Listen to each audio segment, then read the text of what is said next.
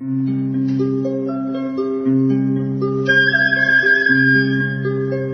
رادیو کودکان دنیا خوش آمدید.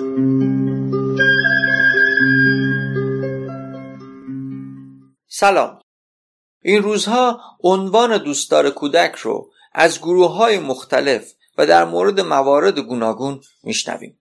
سازمان دوستدار کودک منطقه روستا و شهر دوستدار کودک و همچنین جامعه دوستدار کودک اما آیا فقط با گفتن این عنوان می‌تونیم مدعی دوستدار کودک بودن باشیم؟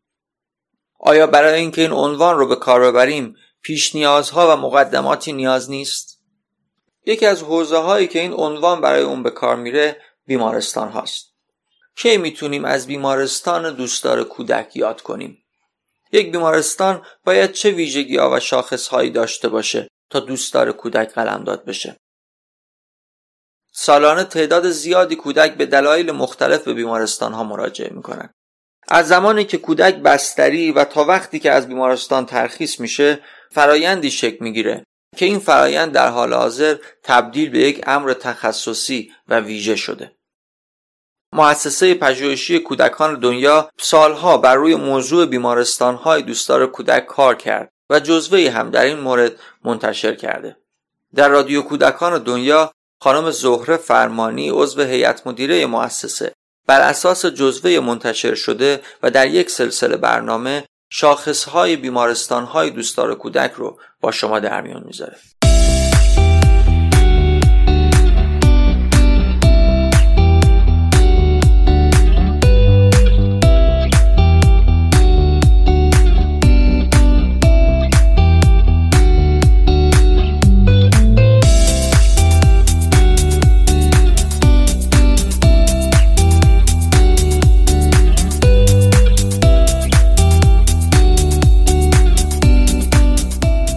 جلسه به آخرین بخشای شاخصهای بیمارستان دوستدار کودک از نظر مؤسسه اروپایی بیمارستانهای کودکان و مرکز ملی بیمارستان کودکان آمریکایی می‌رسیم.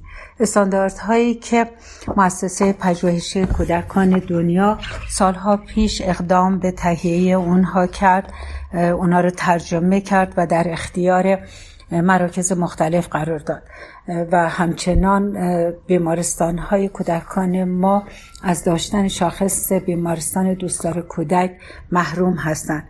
آرزو می کنم با این مجموعه گفتگوها که امروز به آخرین بخشش می رسیم بتونیم ترویج کنیم ملاک ها و شاخص های بیمارستان دوستدار کودک رو. آخرین بخشی که بهش پرداخته شده حق ادامه مراقبته. خانواده بچه ها باید مطمئن بشن که درمان و مراقبت از کودکشون همچنان ادامه پیدا می‌کنه. باید بدونن که بعد از مرخص شدن لازمه که شیوه های ارتباط گیری رو یاد بگیرن و بدونن که چجوری می‌تونن همچنان با بیمارستان در تماس باشن. خانواده باید مطمئن بشه که می‌تونه بعد از ترخیص همچنان با کادر درمان در ارتباط باشه و شرایط کودکش رو به اطلاع اونا برسونه. به خانواده باید اطمینان بدیم که می‌تونه با افراد ثابت و مشخصی در این ارتباط تماس بگیره. فصل یازدهم به حق ترخیص متناسب اشاره می‌کنه. میگه وقتی که زمان ترخیص کودکان فرا رسیده باید اولین فرصت بر این کار اقدام بشه. یعنی زمان ترخیص حتما به معنای پایان یافتن مراقبت نیست بلکه زمان پایان یافتن درمان در بیمارستانه خانواده باید مطمئن بشه که زمان نگهداری و حتی ترخیص واقعیه. یعنی نه زودتر از زمان لازمه و نه دیرتر از زمان درمان کودک دارن اونو ترخیص می‌کنن یا نگهداری نمیشه. به خانوادهایی که نسبت به زمان ترخیص مشکوک هستن باید کمک بکنیم که پایان یافتن زمان درمان تو بیمارستان رو بتونن درک کنن بدونن متوجه بشن که چرا زمان دیگه تمام شده و باید کودک به خونه برگرده یا اینکه باید درمانش در منزل ادامه پیدا کنه. قبل از ترخیص لازم که زمان دقیق اون بیمار رو و خانواده بهشون گفته بشه باید بهشون بگیم که باید درمان یا مراقبت های لازم در خونه باید چگونه انجام بشه. و همینطور باید خانواده رو نسبت به مراجعه بعدی جهت مراقبت های مستمر مطلع کنن. باید زمان و ساعت مشخصی رو بهشون بدن.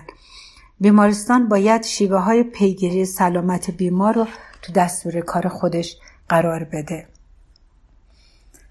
ما در این بخش به آخرین بحث و گفتگومون در مورد استانداردهای بیمارستان های دوستار کودک پرداختیم. تقریبا به آخرش رسیدیم. بحث گفتگو میگم برای اینکه خیلی از اینا مورد بحث گفتگوهای دوستان در زمانهای مختلف مستقیم و غیر مستقیم با ما انجام شد. و خوشحالیم از اینکه شماها نسبت به این موضوع بی تفاوت نبودید و همه شماهایی که با کودکان کار می‌کنید حتما به نوعی با بیمارستان و کادر درمان ارتباط دارید. تقاضا اینه که تجربه های شخصی خودتون رو با ما در میون بگذارین دوستان متخصصمون در هر جا که هستین لطفا تجربه هاتون رو با ما در میون بذارین چه اونجایی که داره اتفاق خوبی میفته و لازم هست که دیگران مطلع بشن چه اونجایی که باعث نگرانی شما شده و این کمبود رو احساس کردین و لازم می‌دونین که به طریقی به گوش متخصصین برسه. امیدوارم که به زودی شاهد این باشیم. که کلیه بیمارستان هایی که کودکان رو میپذیرن. دارای ضوابط اصولی و دقیق علمی برای ارتباط با کودکان هستند موفق باشین. ممنون از اینکه صبوری کردین و با ما همراه